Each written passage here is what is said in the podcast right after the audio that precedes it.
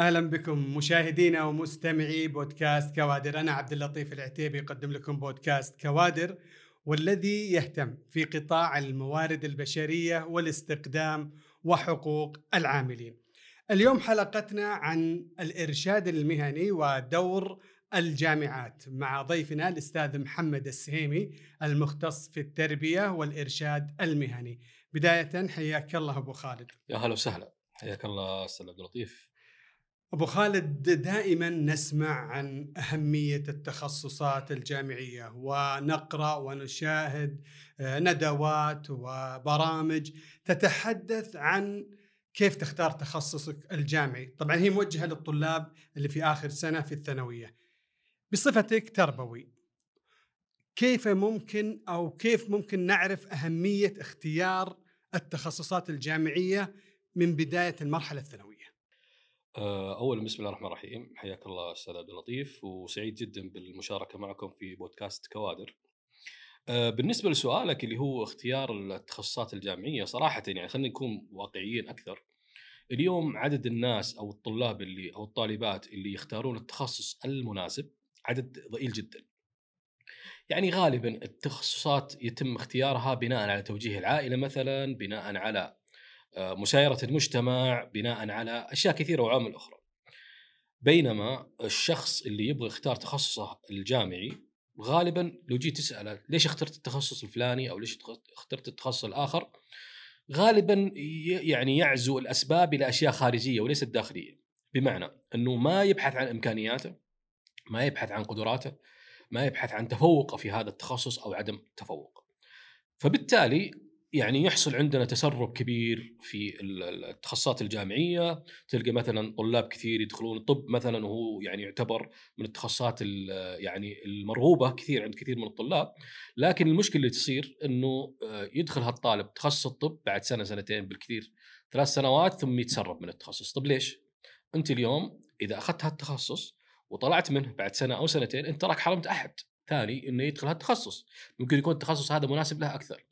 السبب هنا إنه ممكن يكون دخل هالتخصص بدافع إن والله رغبة الأهل آه، بدافع إن والله يبغى يكشخ بالتخصص. وخلينا نكون واضحين نعم. يعني هذا شيء واقعي. إني أنا دخلت طب ولا دخلت هندسة. إي نعم. يعني هذه واحدة من الأشياء والعوامل اللي تساعد يعني تخلي الطلاب يدخلون هالتخصصات. طيب أنا اليوم التخصص اليوم هو حياتك. خلينا نكون واقعيين في هالجملة. اليوم التخصصات اللي أنت تختارها هي غالبا تحدد مسارك المهني. ومسارك الوظيفي والعملي. وممكن تستمر فترة طويلة ممكن حياتك كلها تستمر في هالمجال. يعني أنت اليوم تختار طب غالبا بتستمر طب إلى يعني إلى أن يشاء الله. أنت مهندس حتخ... حتبقى في الهندسة وانت معلم حتبقى في التعليم وهكذا. فاليوم أنت لما تيجي تختار التخصص أنت راك تختار مسار طويل من حياتك. بالتالي هذا الشيء يستحق يستحق بشكل كبير إنك تبذل وقت وجهد حتى تتعرف على تخصصك الحقيقي. أو طيب. المناسب جميل. طيب خليني بس أقول لك الحاجة طيب. اللي هو إنه في عدد كبير من الناس ما تختار تخصصها المناسب بالنسبة له ليش؟ ما تعرف ذاتها يعني ناس كثيرين ما يعرفون منهم هم أصلا وين الدور الإرشاد المهني؟ شوف أنا أقول لك اليوم أنا عندي وجهة نظر في هذا الموضوع إنه دور الإرشاد المهني دور الأهل دور كذا أنا أقول لك دور الطالب نفسه وينه؟ اليوم عندنا التخصصات موجودة ممكن يقرأ عن كل التخصصات اللي موجودة بالجامعة أنا قعدت فترة أبحث عن التخصصات اللي موجودة بالجامعات السعودية ذاك الوقت يمكن قبل ست أو سبع سنوات كانت أكثر من 190 متخصص فأنت اليوم كطالب هل قريت عن ربع هالتخصصات عشان تعرف وش التخصص المناسب لك؟ هنا يجي دور مهم جدا. الجامعات تقوم بدورها، الأهل يقومون بدورهم، الإرشاد المهني يقوم بدوره، لكن الطالب بشكل أساسي يجب انه يبحث ويطلع ويعني يحاول يكتشف ذاته أول شيء كشخصية وبعدها يقدر يختار التخصص المناسب. طيب الآن لما تقول إن الطالب هو يقع عليه المسؤولية، طبعا لا شك الطالب والعائلة والأسرة. طيب دور الإرشاد المهني كيف يوجه الطلاب لاختيار التخصصات؟ ممكن يكون الطالب ممتاز وفي تخصصات معينة لكن لا ما يصلح لمجال الطب أو حتى الهندسة، ممكن يكون في جانب آخر. وين الدور الإرشاد المهني؟ هل يقوم فعله في هذا الإطار؟ هو وش المشكلة الموجودة اليوم؟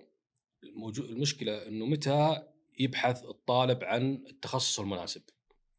إذا وصل ثالث ثانوي وهذا غلط المفترض متى؟ المفترض إنه من يوم يتخطى المرحلة المتوسطة يبدأ في المرحلة الثانوية يبدأ من الآن التخطيط للتخصص اللي يبغاه ويبدأ من الآن إنه يبحث عن الطرق والوسائل اللي توصله إلى هذا التخصص ويبدأ يقرأ عنه.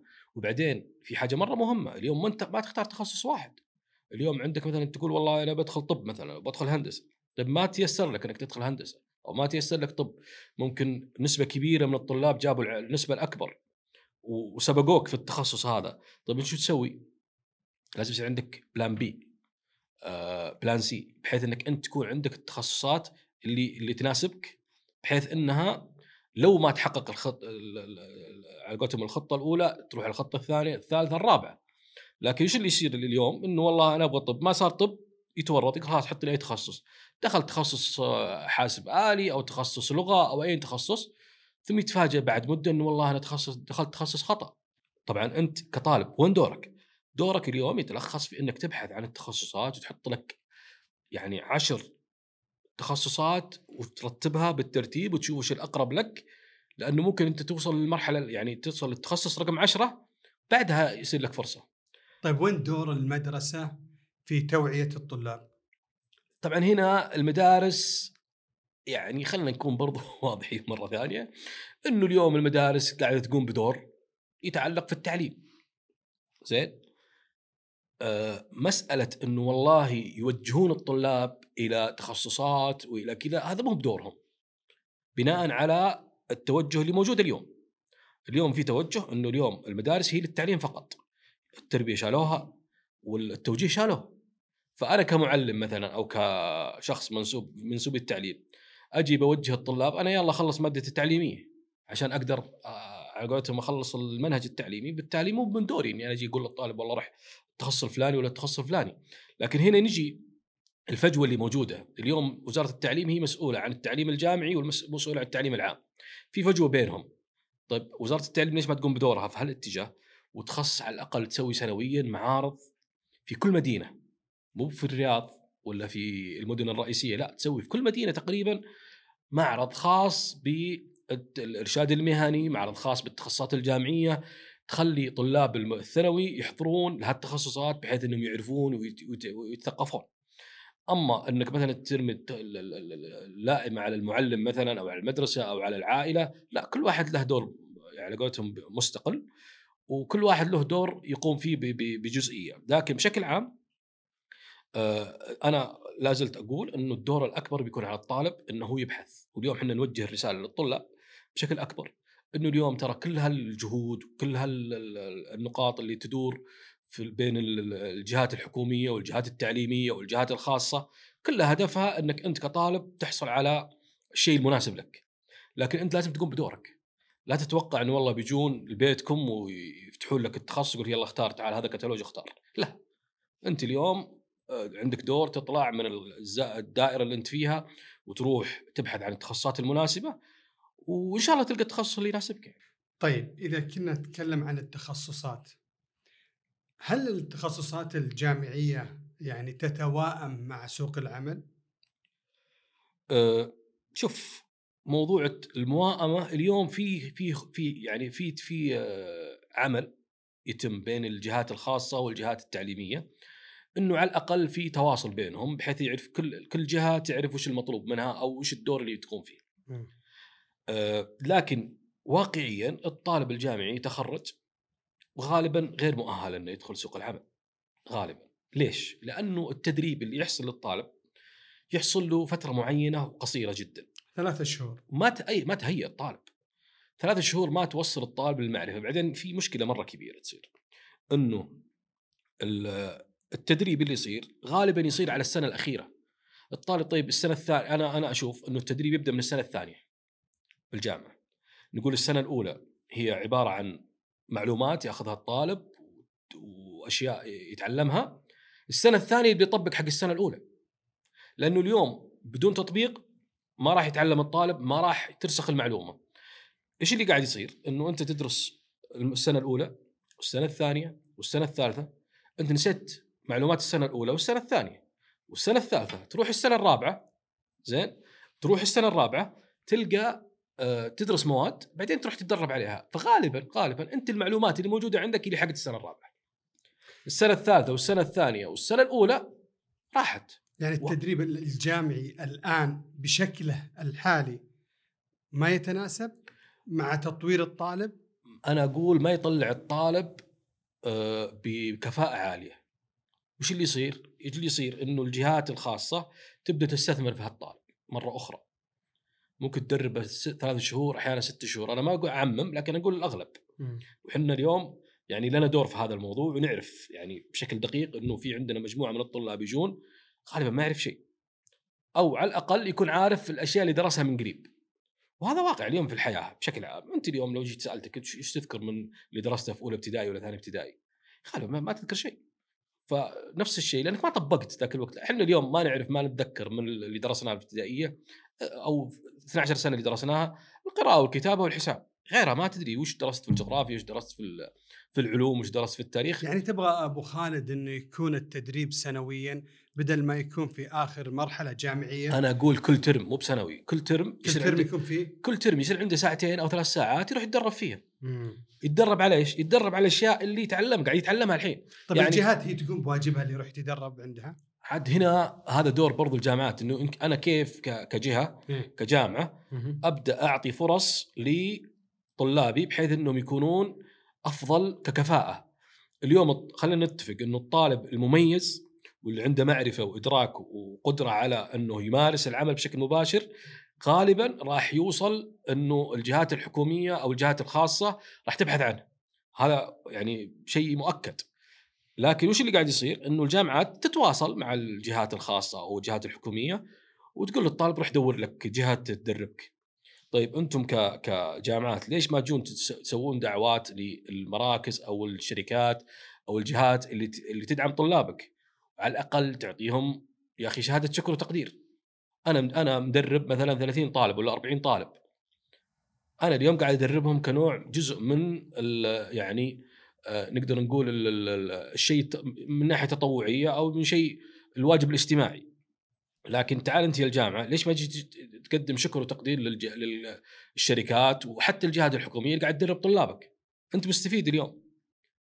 يعني واحدة من الأدوار أنت قاعد تقول لهم خلاص خذوا الطلاب ودربوهم. طيب أنا دربت طلابك وأعطيتهم وبعدين تعال صنف لي الشركات هذه اللي قاعد يدرب الطلاب بشكل جيد. أنت تحطهم في لستة تقول والله هذول الشركات الممتازة وتحرص الطلاب على إنهم يعني يروحون لهالشركات ويصير بينك وبينهم حلقة وصل وثيقة. اللي اللي حاليا قاعد يصير إنه يعني الموضوع ارتجالي لك حد كبير. طيب في مراكز الآن مراكز الخريجين في الجامعات إيه؟ هل هي تقوم يعني بواجبها شوف خلي مع القطاع الخاص؟ أكون معك صادق اليوم مراكز الخريجين توها جديدة. يعني كلها عمرها صغير مو كبير. والدور اللي تقوم فيه هو تهيئة الطلاب. ما هو إنه تتواصل مع الجهات والشركات وتقول لهم تعالوا إيش تبون فهي يعني هي تتواصل مع الطلاب وتحاول تهيئهم تقدم لهم دورات وتنمي مهاراتهم وهكذا بينما تعال أنت الشركات أو الجهات آه، وش اللي تحتاجونه؟ والله إحنا نحتاج مثلا طالب قادر على إنه مثلا آه، يسوي آه، نتكلم في في مجالنا مثلا خطة في مجال الموارد البشرية. الطالب هل تقدر تسويها؟ يقول لك آه والله ما درسناها. طب مين اللي يعلم المفروض؟ أنا كشركة ولا أنت كجامعة؟ ففي في حلقة مفقودة أتمنى إن مراكز الخريجين هذه هي يعني على قولتهم تسد هالفجوة. وش تعمل عليه المراكز الخريجين؟ توعية؟ يعني أنا ما, ما عشان أكون معك صادق بعد ما, ما أدري وش الدور الأساسي اللي تقوم فيه لكن حسب اطلاعي إنه الدور اللي تقوم فيه تدريب الطلاب هذولي بحيث إنهم بعد الجامعة المفروض أنا أشوف إنه الموضوع يعني أنت تدرس أربع سنوات ثم تيجي تعطيه آه، يعني مهارات مختلفة تماما عن اللي درسها. طيب أنت ليش ما تخلي التخصص الجامعي اللي يدرسه الطالب يعطيه المهارات الحياتية اللي تخليه يدخل في في المود أو يدخل في العمل. مراكز الخريجين لها دور كبير إذا إذا قامت بحسب فهمي وحسب المطلوب. فإنها بتقوم بدور جيد في في إنها تهيئ الطلاب. لكن اللي أعرف إنها كمراكز ما راح تقدر تغطي كل هالعدد الكبير من الطلاب الخريجين. ومن الطلاب الخريجين؟ هم الطلاب الخريجين اللي تخرجوا هالسنة ولا السنة الماضية ولا قبلها؟ اليوم نعرف في عندنا تكدس من خريجين ثلاث أربع إلى خمس سنوات. فهل المراكز هذه تقدم الخدمة لهالطلاب أو لا؟ آه، طيب. ليش ما يكون في تعاون بين القطاع الخاص والجامعات في رسم وتخطيط المناهج؟ هنا مين اللي يعلق الجرس؟ مين يعلق الجرس؟ الجامعات تعلقه ولا الشركات؟ الشركات تقول لك يا أخي أنا آه، أبحث في السوق عندي وفرة في في ال- في الط- في الطلاب بنتقي منهم الكويس وبوظفه. ما لي دخل آه، هو كويس مو كويس لأني ممكن أنا أدرب هالطالب ويكون ممتاز ويعني ويجيد العمل عندي وادربه على العمل. ثم بعد سنة خلص تدريبه راح عند شركة ثانية وخبرتي وال- والجهد اللي أنا أعطيته إياه راح لشركة ثانية. فالأفضل إنه مثلا يصير في التزام من الطالب هذا اللي أنا قاعد أدربك أنا قاعد أستثمر فيك. أنا أستثمر فيك فبالتالي توقع معي مدة ثلاث سنوات. أدربك وخلال سنتين أنا على هذا موجود؟ لا لا مو موجود هذا المفروض اللي يكون.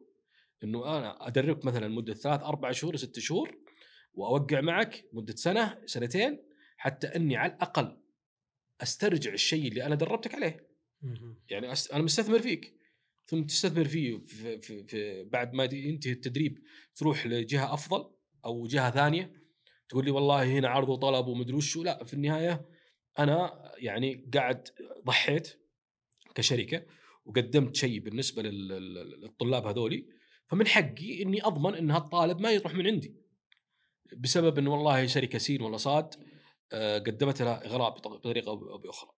فأنا أشوف إنه القطاع الخاص في تعاون بس على التوظيف أو على التدريب، ما في تعاون في الرسم الخير يعني رسم المناهج منظم منهج وش قاعد يصير؟ اليوم. في عندنا شركات الشركات الكبيرة نتكلم زي أرامكو زي سابك زي المراعي وغيرها وش يسوون؟ يسوون معاهد خاصة فيهم تسوي معهد المراعي معهد السابك معهد الأرامكو ويدرسون الطالب حسب الشيء اللي هم يبونه. لكن هل هذا حل؟ أحيانا يجيهم الطالب وهو دارس ثانوي، أوكي هنا ما عندي مشكلة، لكن لو كان الطالب دارس جامعة أربع سنوات وتخصص هندسة بعدين يجي ويدرس عند المعهد هذا سنة ولا سنتين. طيب راح عمر الطالب كله دراسة. خمس سنوات. كله دراسة. مم. طيب يبي يتوظف يبي يشوف حياته يبي يت- يتقدم في الحياة.